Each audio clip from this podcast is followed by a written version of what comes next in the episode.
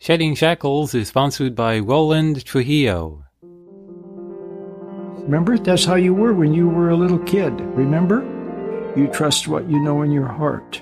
You see things and know they're weird, and you don't doubt yourself. And you don't resent other people. And you were free. And you saw that people were weird. Your relatives were weird. The culture was weird. The teachers were weird.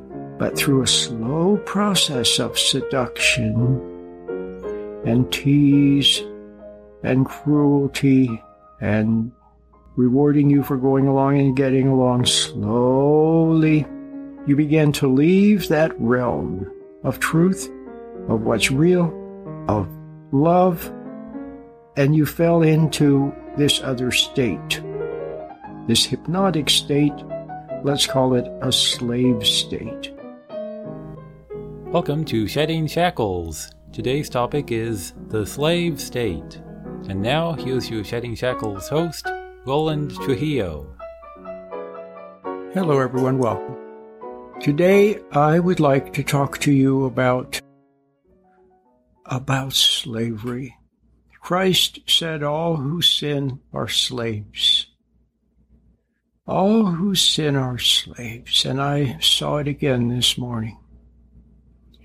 I was thinking about and writing about fascination and fixation. And do you realize that when you are fascinated by something or fixated upon something, it's a kind of a false worship? It has actually captured your attention. And having captured your attention, you become a slave to it. Have you ever noticed, for example, like if you get a magazine and you thumb through it, or a similar process occurs when you're online. You look at this and look at that, and and then all of a sudden, you notice that a lot of time has gone by. Now, everything that you see around the world, where people are enslaved to their government, enslaved to a dictator, enslaved to their addictions, and to their culture. Every form of enslavement you can think of has this as a basis. When you allow something to become too important to you, or when you allow something to distract you, something to woo you, something to take you away so you can drift away, that process is a process of enslavement and also it's hypnosis. See, when you think about a hypnotist on the stage, for example, we tend to think of the hypnotist as having some kind of power that he, he or she uses and that the words have power and the suggestions have power and and like that. But actually, what has power is the process itself. And the proof of that is that they have done experiments, like, you know, with college students, where they would have a college student hypnotized and then given the post hypnotic suggestion would that when someone you know, says the number 10 or something like that, then they'll go back into the trance state. Well, it turns out that maybe the original person who did the hypnosis was the professor. But then later, another student can come in and say 10, and the individual immediately goes into a trance state and then does what the, what the, the other college student tells him to do. So it could be a college student it could be the mailman passing by. It could be a little kid. It could be a parrot saying 10. And the person goes into a trance, and then whatever is fed to them to do, they do. So, do you understand that it's the process that's the problem? It's the process of hypnosis. So, when you allow something, for example, I'll give you another example. let's say that you are a kid and your family has some weird cultural food. You know how cultural food is weird? Some weird cultural food. And they force you to eat it. And so you'd be okay. But they force you to eat it, and then you say, well, this, this is weird and it tastes terrible. And they don't allow you to say that. They force you to, to say that it's good, that it tastes good. And so you go along with what's not true. So in other words, you rejected what you, what you basically know from common sense or what you know in your heart. You reject it and you go along with not with what's not true. The rejecting of reality and the going along with what's not true is a wrong. Okay, it's not a, it's not a great big giant wrong. It's a tiny, tiny, tiny, tiny wrong. But I want you to see that a lifetime of all these tiny, tiny, tiny, tiny wrongs adds up to becoming a total slave. So you go along with it and then they come up with some other weird cultural thing and you have and you have to go along with it and you have to say that it's okay and that it's nice and that it's good and you have to say something that's not true or something that you don't know whether it's true or not and they make you say it. Well that process along with the pressure that they apply to you to conform to go along to not rock the boat so then you give in to the pressure. Maybe they reward you. They they tell you how nice you are and how your brother's a troublemaker, but how you are always cooperative and and so they they reward you. So going along with what you know is not true or suspect is not true, conforming, not rocking the boat, giving in to the pressure, all of those are parts of the process of becoming enslaved to the process. That's the process. The denying or doubting what you know in your heart, rejecting reality, accepting something not true, going along to get along, etc., etc.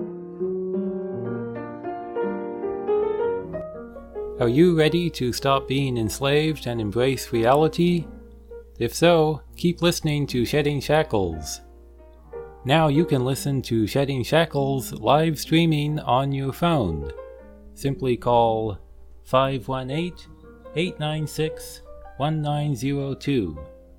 That's 518 896 1902. Thanks for listening.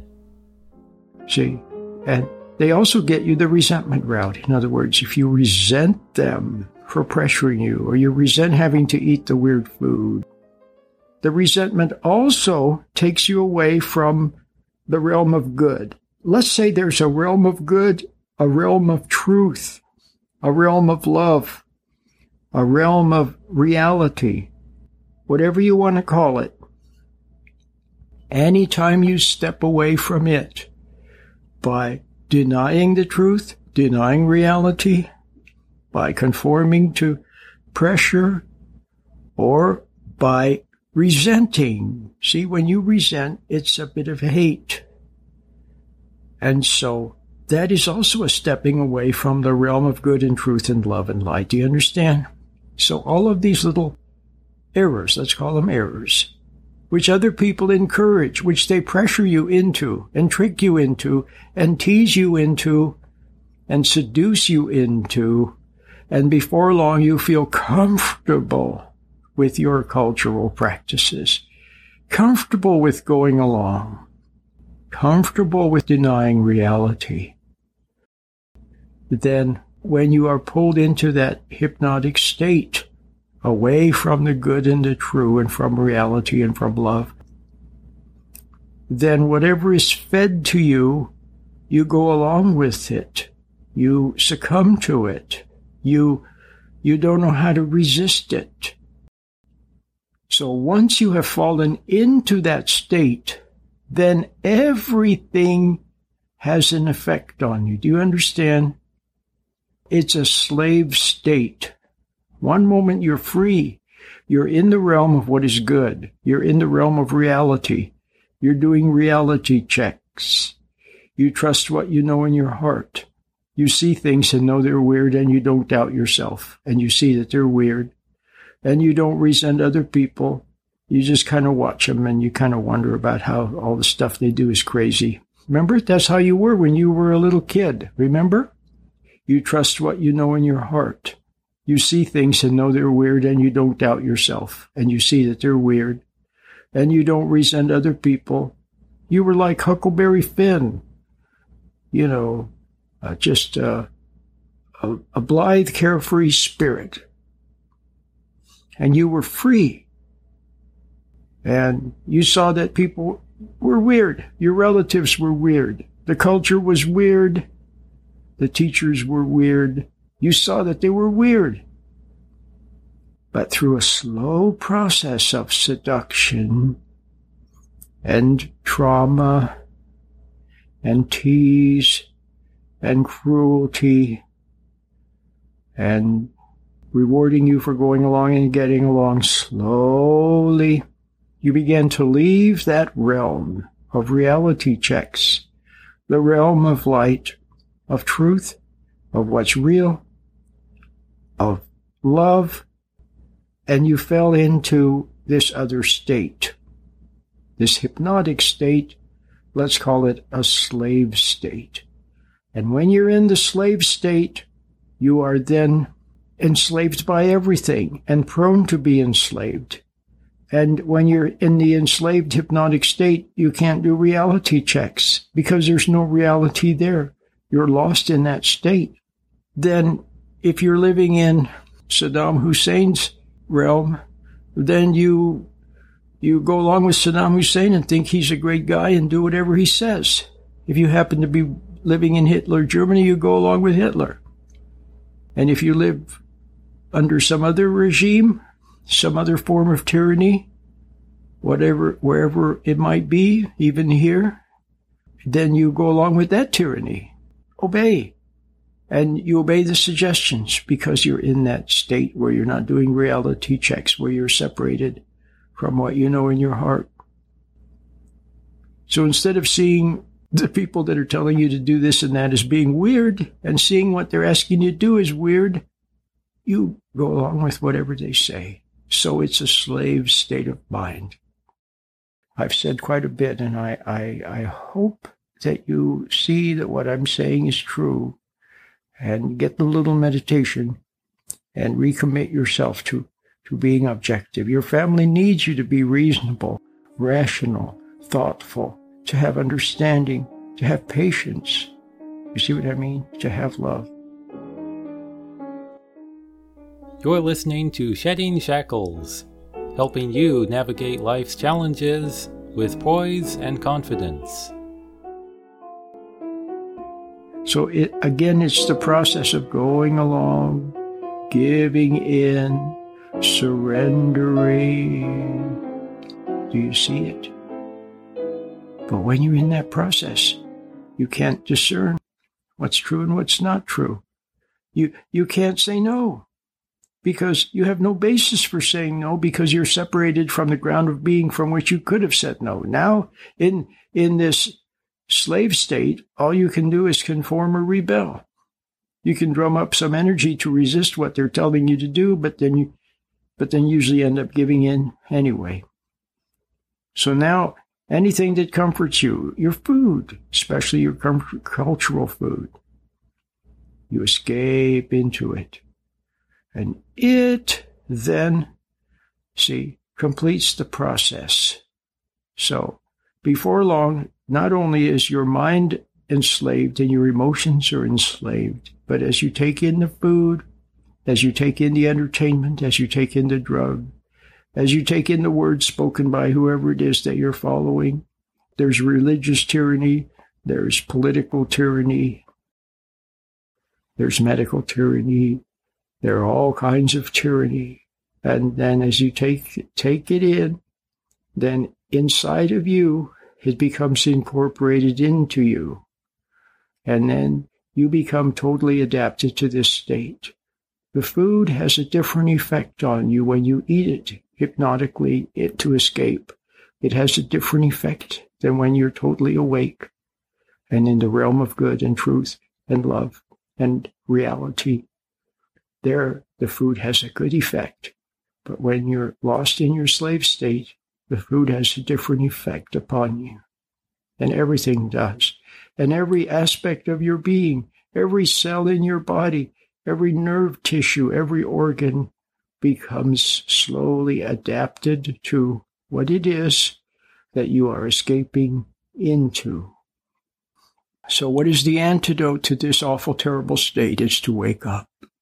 Now, do you understand? Christ said, My words have life. When he spoke, his words awakened people from that state, awakened them to stand back and look and see the process by which they were being enslaved.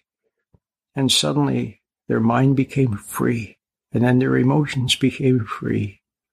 And it's beautiful. That's what you need is to be free. You need the kiss of the Prince of Peace. Now, so what about the little meditation that I have? Do you understand that it's it helps you to wake up? See, there's a difference. Even even the wonderful things that you hear in church and on the radio, they're beautiful and you love them. Well, there's a difference between hearing them in the hypnotic state, where they program you, and hearing them in the aware state, where you see that what the words are saying is true. The inner light testifies wordlessly to the exterior words. When you hear the words, you know they're true. And how do you know they're true? Because you see that they're true. And how do you see that they're true? Because you see in the inner light, because you're not in hypnotic state. You're close to the light, you're close to reality, close to truth, and you see what's true. So you see that it's true, and now you're not accepting it hypnotically and robotically. You're not programmed by it anymore.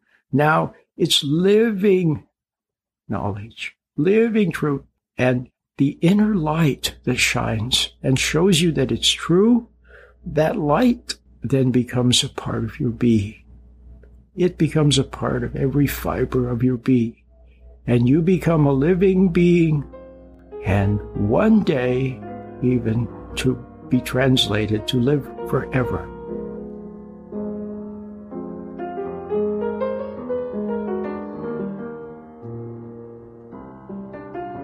Hello, everyone. Welcome. I want to continue with the topic that I began a couple of days ago. And the topic is that when you are able to stand back from thought, for example, when you practice the meditation, you look at the little glow of light on the inside of your eyelids, as if you were looking out into space through your forehead. You see a glow of light on the inside of your eyelids, that spiritual light. Now you're outside of thought, and you're actually outside of time with your soul. You're in a different place. I keep using that term because I can't think of a better one. You're in a different place, a better place. You're in the dimension of God's kingdom. You are objective. You see reality. You are standing back and you're no longer a part of what's going on out there. Instead, you're the observer of it. And you see things as they are. But more importantly, yesterday I emphasized that there's a separation between you and what you see. Now, when we are getting better, when we find this dimension, this heavenly place, this heavenly space. We are now capable of observing our error without being involved in the error. We're not lost in thought. We're not lost in emotion. We're standing back and we're watching. And what you see is the error, but you're no longer a part of it. Now, in the Bible, Christ told us that we are to be perfect we are to be holy. Now, how is that possible? Well, what holy means is to be set apart. To be set apart. Christ said, Come out from among them. When you are set apart, then you're no longer a part of the error that's going on. You've probably had the experience of being somewhere with people, maybe at a party or something, and everybody is laughing and carrying on, and it seems odd to you. Well, you know, that's actually a healthy way of relating. You don't want to be a part of the craziness.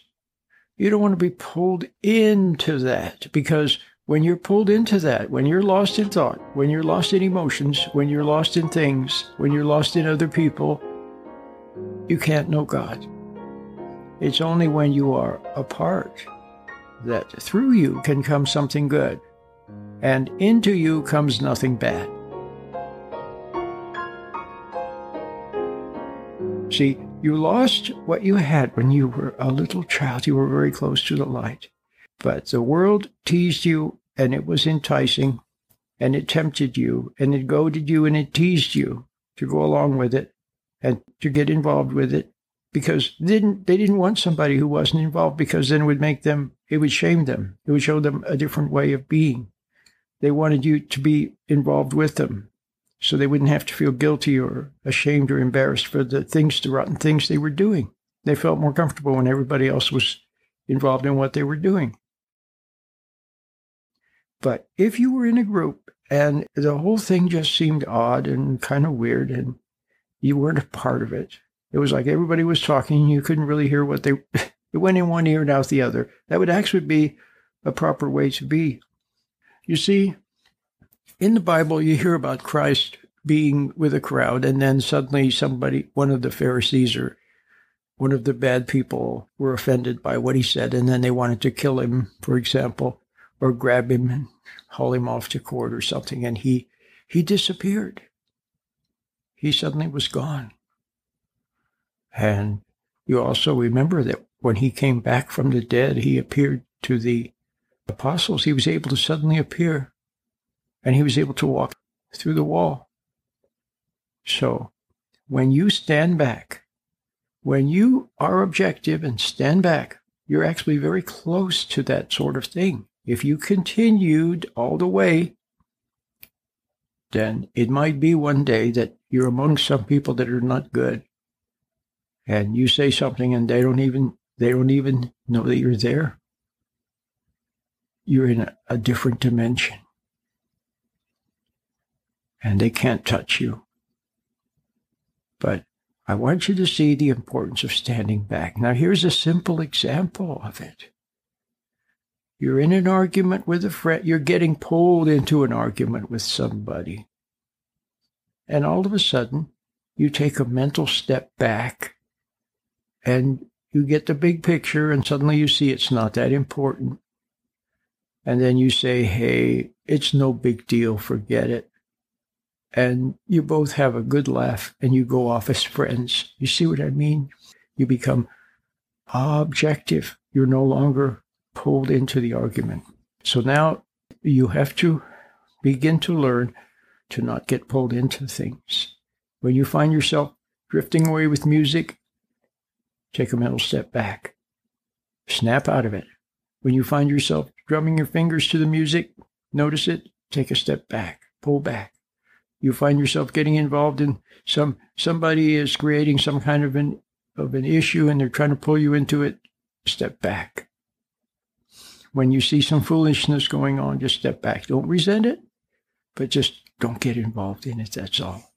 When somebody comes with some argument then instead of trying to oppose the odd thing they're saying or trying to argue with them or convince them otherwise or something, just let it go in one ear and out the other. And even Christ said sometimes it's better just to say yes, yes, or no, no, and take leave. And the idea is you just don't want to get in, you don't want to get involved in it. See, a lot of people are not sincere. They're not sincere about the questions and the issues they're raising. They're just trying to get to you. They're trying to tease you. They're trying to get you involved. They're trying to take your energy. They want to pull you down to their level. But some people, they like it because they've, they've always yearned for it. They've always wanted it. They want what you have, but they haven't been able to find it. Now maybe you can lend a helping hand and help them to find what you have found. You have found objectivity. You have found a different place. And when you are in this different place, everything you do has a different effect, a good effect. When you are in this different place, for example, and you eat while in this different place, the food that you eat goes to, to you in this different place and sustains you in this different place, which is opposed to when you used to be lost in your television and your music and your video games and your thoughts and your emotions and everything else. Then there, when you ate, what did you do? You you actually ate to escape from awareness. And so you when you ate, you went even deeper into thought and being lost there. And the food that you ate then actually helped to sustain you in that lower fallen state. Do You understand?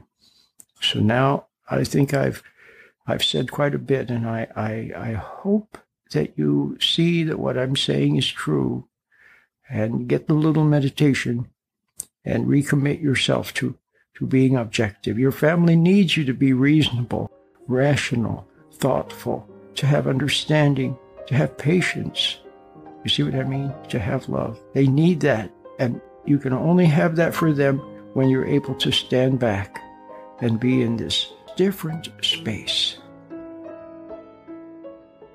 Now, I want you to go to my website and get the meditation, give it a try. It's free. It's free. And my website is sheddingshackles.com, sheddingshackles.net, or sheddingshackles.us. Until next time, Lord willing, and the creek don't rise.